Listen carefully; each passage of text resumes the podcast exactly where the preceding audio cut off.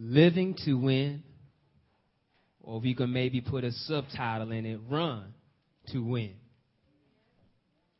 As we're dealing with this series of staying in the game, pretty much staying in the game of, of life, learning how to win. I, I want us to think about living to win, running to win.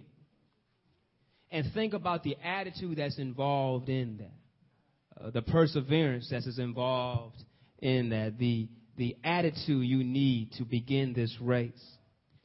And, and just think about, say, a child, say a, a, a little baby girl who just got past the stage of crawling and now struggles to stand up and she falls. And she's doing that because she she noticed everybody else is on their two feet. She's trying to get on her two feet. And and one day you happen to see her take a little step without holding on to anything. You get excited.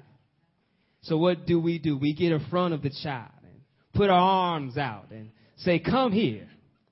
And then the child that fell down looks up with her eyes gazing at who's in front of her and gets up and perseveres in such a way just to make those steps. And the funny thing is that some of us were kind of sly that we get closer. So they take that one step and then we step back. So they take the next step. We step back. So they take that third step. That pretty soon that they catch on, what do they do? They just lunge forward. Cause they just said, I, I'm doing the best I can. Don't push me too far. But remember when that child gets a little bit stronger in how they walk, that no longer do they just barely stumble and walk to you, but now you, mommy or daddy comes home, that child runs to who they see there in front of them in their eyesight, fixed on you. They're willing to run with perseverance and endurance to the one that loves them most. I want us to run our life in such a way with our eyes fixed on the one who loves us most.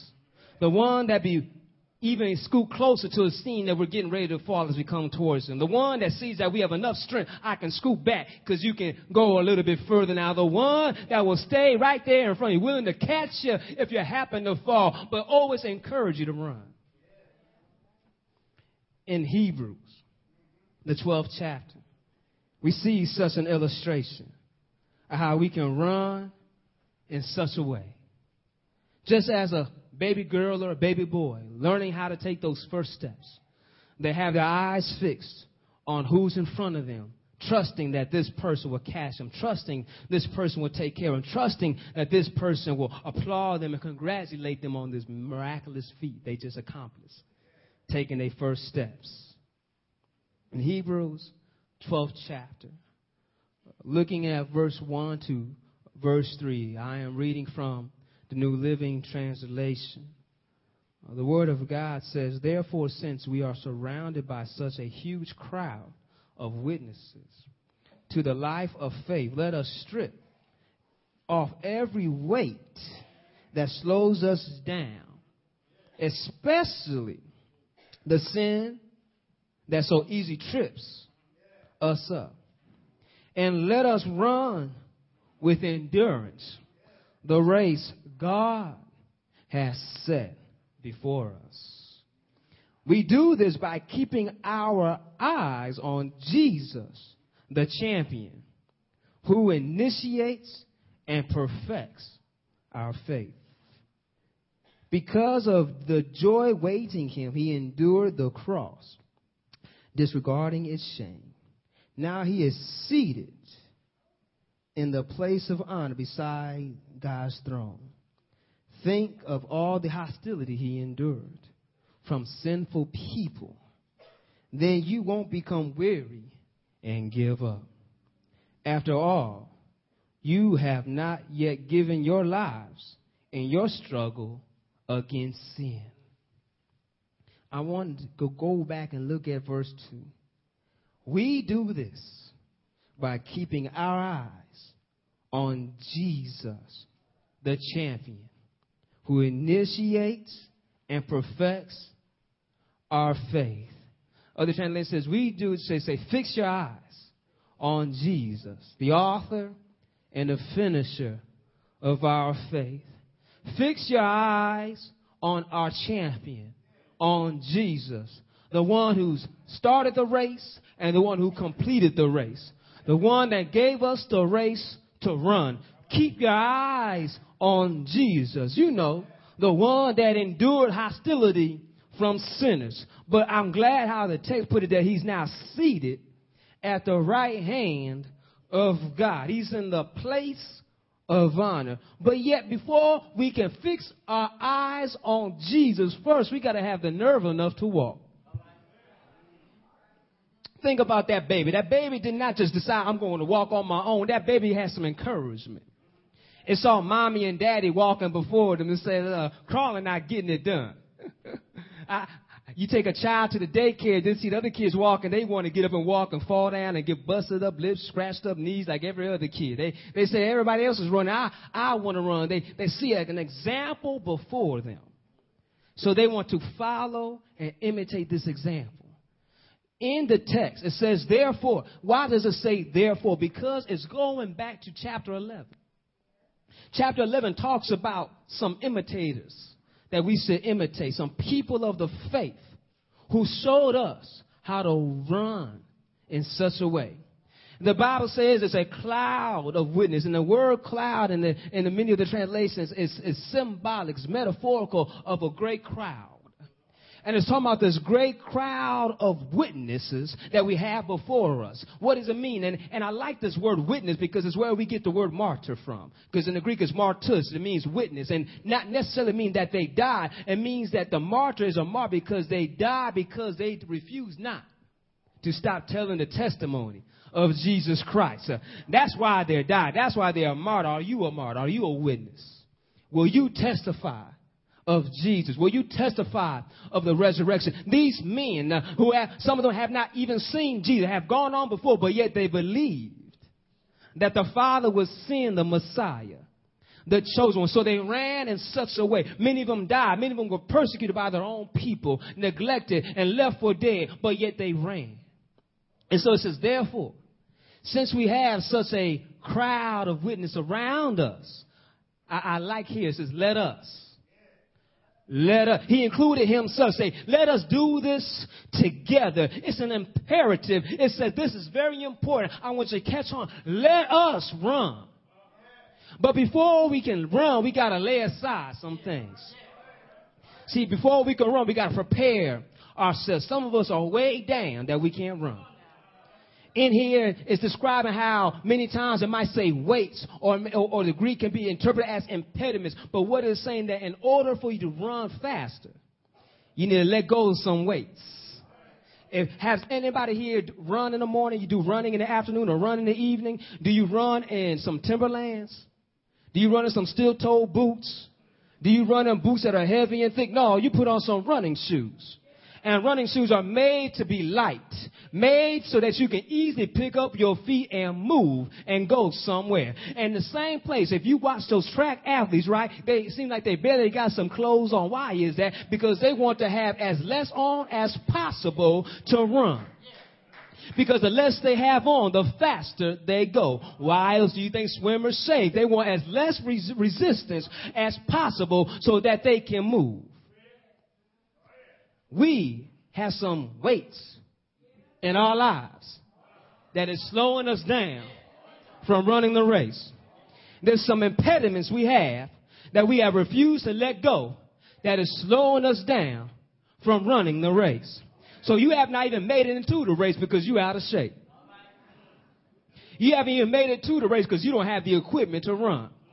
And in the text, when it's the record shows how if you look back into the races, they would run naked. They will remove their clothing. So they remove the impediment so that they could run. That's how you know, you, you've seen maybe those sculptures of the Olympic Games and the, and the Isthmus Games. They're naked. Yes, they're naked. Yes, they're naked. That's how they did it. They would take off these clothes that would weigh them down. But even in the Old Testament, you can see about Elijah say he tucked his robe into his belt. he said, I got to remove what's going to tangle me and stop me from running this race. I'm going to beat this chariot. So he tucked it in his belt and he took off and ran. Some of us realize well, some things that we need to get rid of, some things we need to remove in order for us to run. Now look, it says, it says, remove the impediments and also the sin that easily entangles us. Not everything that distracts us is sin. I'll say that again. Now, everything that distracts us is sin. Sometimes just watching TV is distracting. So you need to turn it off. Sometimes maybe going to the movies too often is distracting.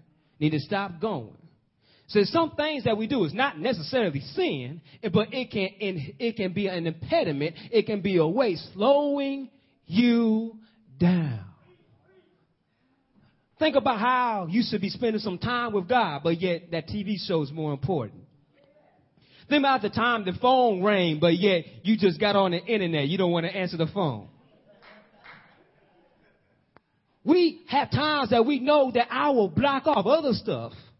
So it won't impede on me watching my Cubs game, watching my Bears game. But yet if it comes to interrupting my TV show to God, God can wait. But my TV show will not wait. Even if I can TiVo it, even if I can record, I still want to watch it live and watch it again. But our God, we can put him on hold. And what does that do? Then that leads us up to be easily entangled by sin. Sin is always looking to trap us and enslave us and put us in bondage. Sin is always looking to destroy. Sin just wants to destroy. That's why I'm glad how 1 Corinthians 15 chapter talk about, oh, death, where is that sting? See, see, when we have been born again, we understand that no longer am I living in sin or walking in darkness, but living in the light. And when I'm living in the light, that means I'm removing things that will hinder me in this race of life. I, I realize that I want to do some things in my life that I can't do with these other weights weighing me down.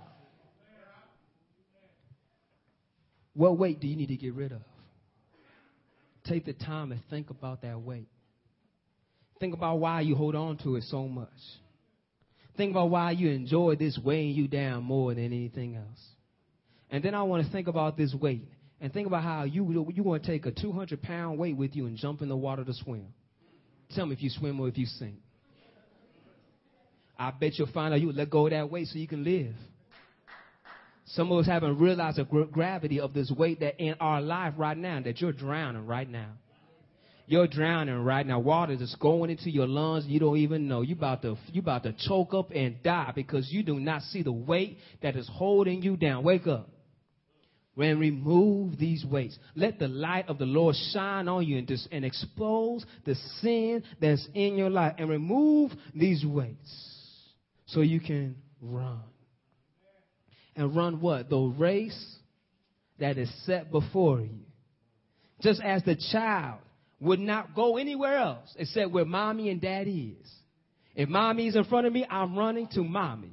If it's daddy, I'm running to daddy. But if daddy moves to the left, guess what? I move to the left because I'm walking towards, I'm learning just how to walk. I, I don't know what's to my left, to my right, but I focus on my target. I have my eyes fixed on who's before me, and that's the path before me. God, in the same way, has set a path that you can start and you'll meet Him. That, that, that might get somebody on the way home. God has started a path for you to start so that you can meet Him. Jesus says, I am the way, the truth, and the life. Jesus said, I am the good shepherd. Jesus says, I am the resurrection. Jesus said, I am the light. He's pointing out that, look, I am the direction for you to go. I am the direction that you should perceive of having because when you have this direction and you follow me, then you have life. We need to understand that we are need not, need not trying to go our directions, but go in his direction. We need to see that God has a plan for our lives, and it's not your plan. If it's your plan, please make sure that your plan lines up with His plan. And the bottom line is, it's not that your plan lines up with His plan, it's that your plan should be His plan. And then they line up. Uh, uh, uh, thank you, Holy Ghost. I, I think about our trustees. If you ever watch our trustees, they count up the, the, the money, and each one is making up their own total. And when they're all done, they make sure that each total lines up. And what are they doing? They're saying, make sure that it's not what I came up with. I want to make sure we both came up with the correct amount. I want to make sure we both have the truth. We both have the correct bottom line. What I'm trying to say here, that oftentimes we need to make sure that we are lining up with the truth. We make errors, we make mistakes. But if you can always go back to the source, you can always find out the truth. And Jesus saying, look here, I have prepared a race for you. I, I know it, what it takes for you to complete this race. The record says in order for you to run this race in such a way, you need to remove these weights. You need to remove what's hindering you. You need to remove this sin. And I'm glad it was specific. It did not say one. It did not say two. It said every. Every. So that means we need to be very careful of some things that are hiding in the cracks. Things that are hiding in the closet, things that we swept under the rug. We need to remove it. Some of us like to be like pack rats. We'll put it in a Tupperware container and put it in the closet for a rainy day to go back to this garbage that we should have thrown away a long time ago. You haven't looked at it in a long time, but all of a sudden you got your mind made up that you want to check it out, see if it's still as good as it used to be. Just to find out why you put it in the box in the first place. In the same way, we need to remove these things. All of it not stored somewhere. Well, remove it. We need to prepare ourselves in such a way to run. And then the text says, we do this by keeping our eyes on Jesus. Not only do you prepare yourself to run, but once you prepare yourself to run, now you have to have the proper perspective. Fixing your eyes on Jesus. Who is this Jesus? He says the author or the beginning of our faith. And then it not only says he's the beginning or the author, but he also says it is the finisher or the perfecter. I, I want you to really grab what the author is saying here. That the faith that we have was started by him and was fulfilled by him. The faith that we have, he initiated and he completed. The faith that we have is His, not ours. And so we place our faith in Him. And then we are a part of Him. And He promises that when we abide in Him, He will abide in us. What, what are you saying? That means that He will be with you from the beginning to the end. How do we know? Because he is the author and the finisher. He is the Alpha and the Omega. He is the beginning and the end. Aren't you glad that He is all in all? And you see in this text here, the record showing us here that when we put our eyes on Him, who is Him? I'm, I'm glad you asked us such great questions. It says Jesus, the champion who initiates and perfects our faith. And then it got specific. He said, because of the joy set before Him, he endured the cross. The cross. To us, that might not mean much because the cross is not used every day in our lives. The cross in that time was punishment, capital punishment. And the cross at that time was given not to Roman citizens, but those who they did not like those who thought were beneath them. They put those who they, whose lands they conquered on the cross. A Roman citizen would not die on the cross, but those who were not would die on the cross. And the cross was symbolized how the Roman Empire is Lord over you. And you will have to carry the, your own death to your site. You have to carry that heavy piece of wood, not the cross we wear that's, that's, that's iron and shaved out and looks all nice and clean. Nah, he carried a tree. A tree they cut down and said, we're going to kill you on this tree. He carried a tree. Has anybody ever carried logs to a fireplace before? That's just the law. Imagine carrying a trunk that's made to, that's made to carry your weight. That's what he carried to his death. But yet I like what the text says. He said he endured it for the joy set before him. And the word here, set before him, is the same word used of the race set before us. I want you to grab the, grab the, the what he's trying to uh, give here. that we should fix our eyes on the one himself also ran the race that was set before him. If he was willing to set, run the race that was set before him, knowing the punishment and the pain that was to come, how dare you not run that same race? I, am not, I'm not reaching somebody past the price. I'm going to try one more time. Jesus told his disciples, You call me the Messiah, but I want you to grasp on the real. The Son of Man must suffer many things. And you know, he had to tell them this a couple of times because they just didn't get it. They said, Jesus, uh, put one on your right, put one on your left. He said, Look here. You can't bear this cup. I'm about to, oh yes, we can. Oh my Lord. I, am about to be crucified. Oh, wherever you go, Jesus, we're going to be with you. Y'all, y'all not catching me here. I'm about to do some things that you're not willing to do. And I'm glad how Jesus made it clear to them because he had to set the example. Because once Peter, James, and John saw the example, they knew how to run after that. We too need to fix our eyes on the one who was willing to look at the test, says, endure the hostility of sin. See that in verse 3? Think of all the hostility he endured from sinful people for himself. Says, then, if you think about these things, fix your eyes on him, put this in proper perspective, then you will not grow weary or lose heart. Think about Shadrach, Meshach, and Abednego.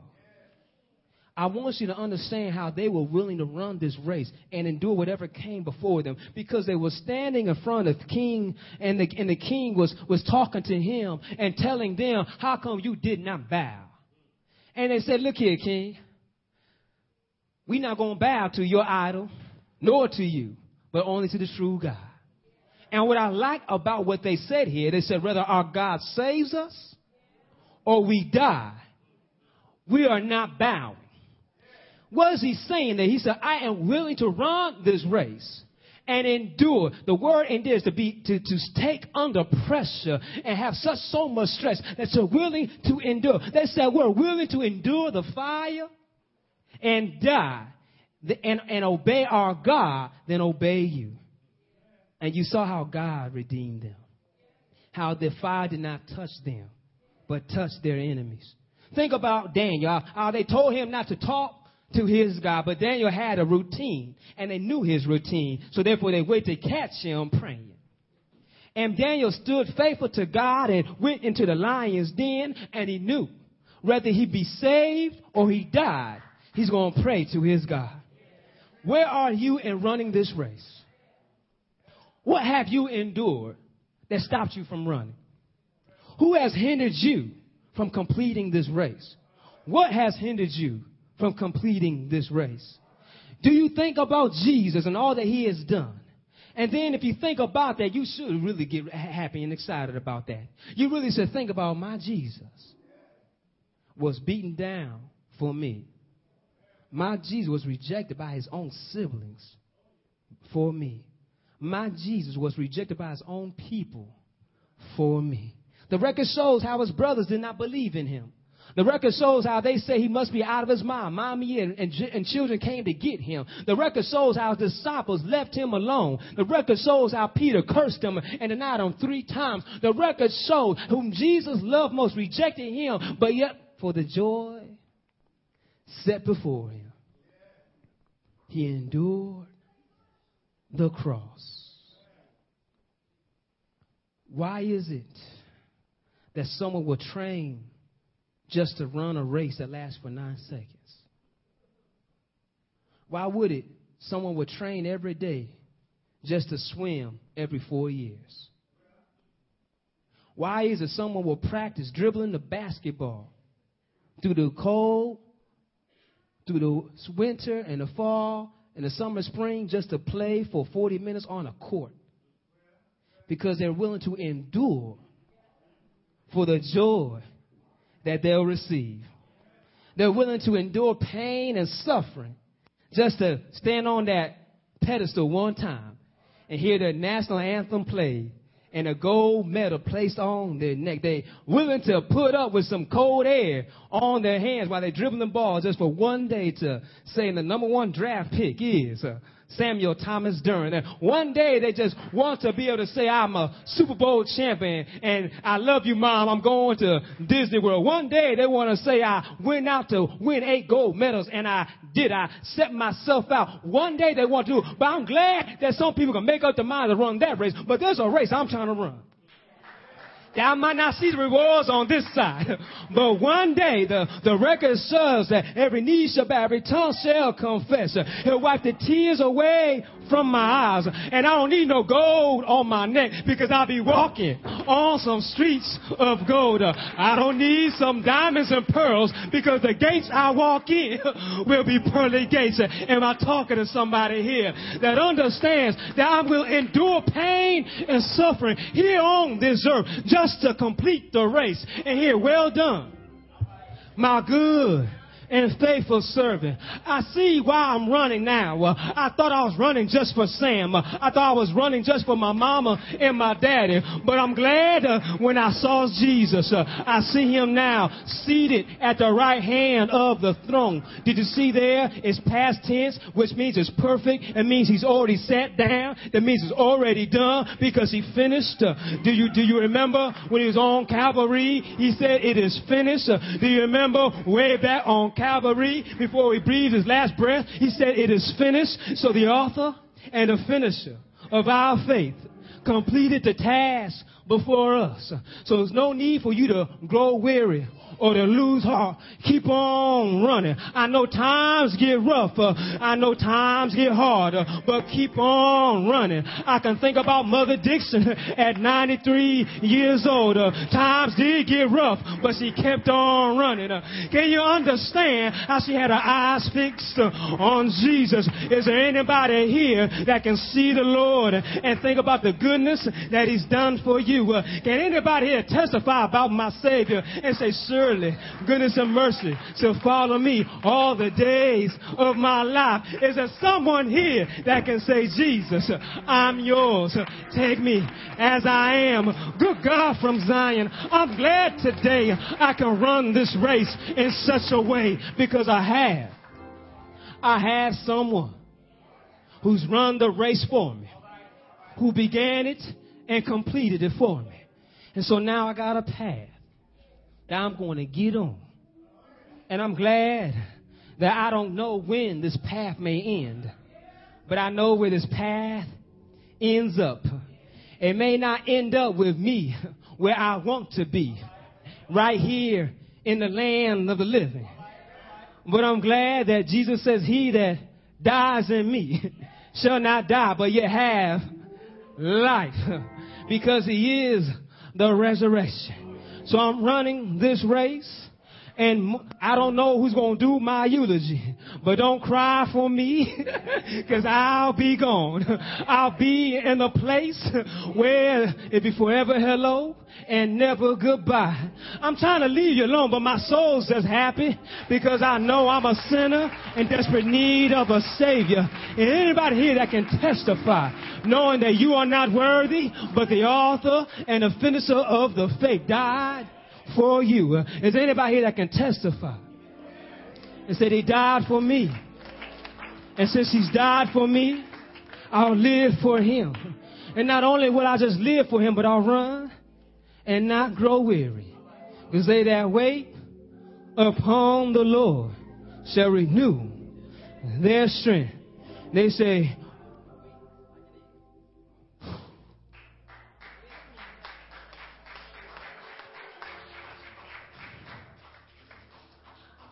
wings like an eagle. I want to be up in the clouds. My Lord, I want to be up there in the clouds and be with our Father. But I know right here the enemy's trying to stop me from getting there. The enemy's trying to bring all kind of confusion into my life. So get your brooms out and sweep out that mess. Get your Hoover vacuum cleaners out and clean up that mess. Take that bag out and throw it away. Take that trash out and throw it away. Remove what's hindering you from running this race. And run with endurance, with your eyes fixed on Jesus. Do you see him? Do you see him as your Lord? Do you see him as your beginning? Do you see him as your end? Then run to him. Don't give in. Don't give out. Tell somebody, just run. Just run. Just run.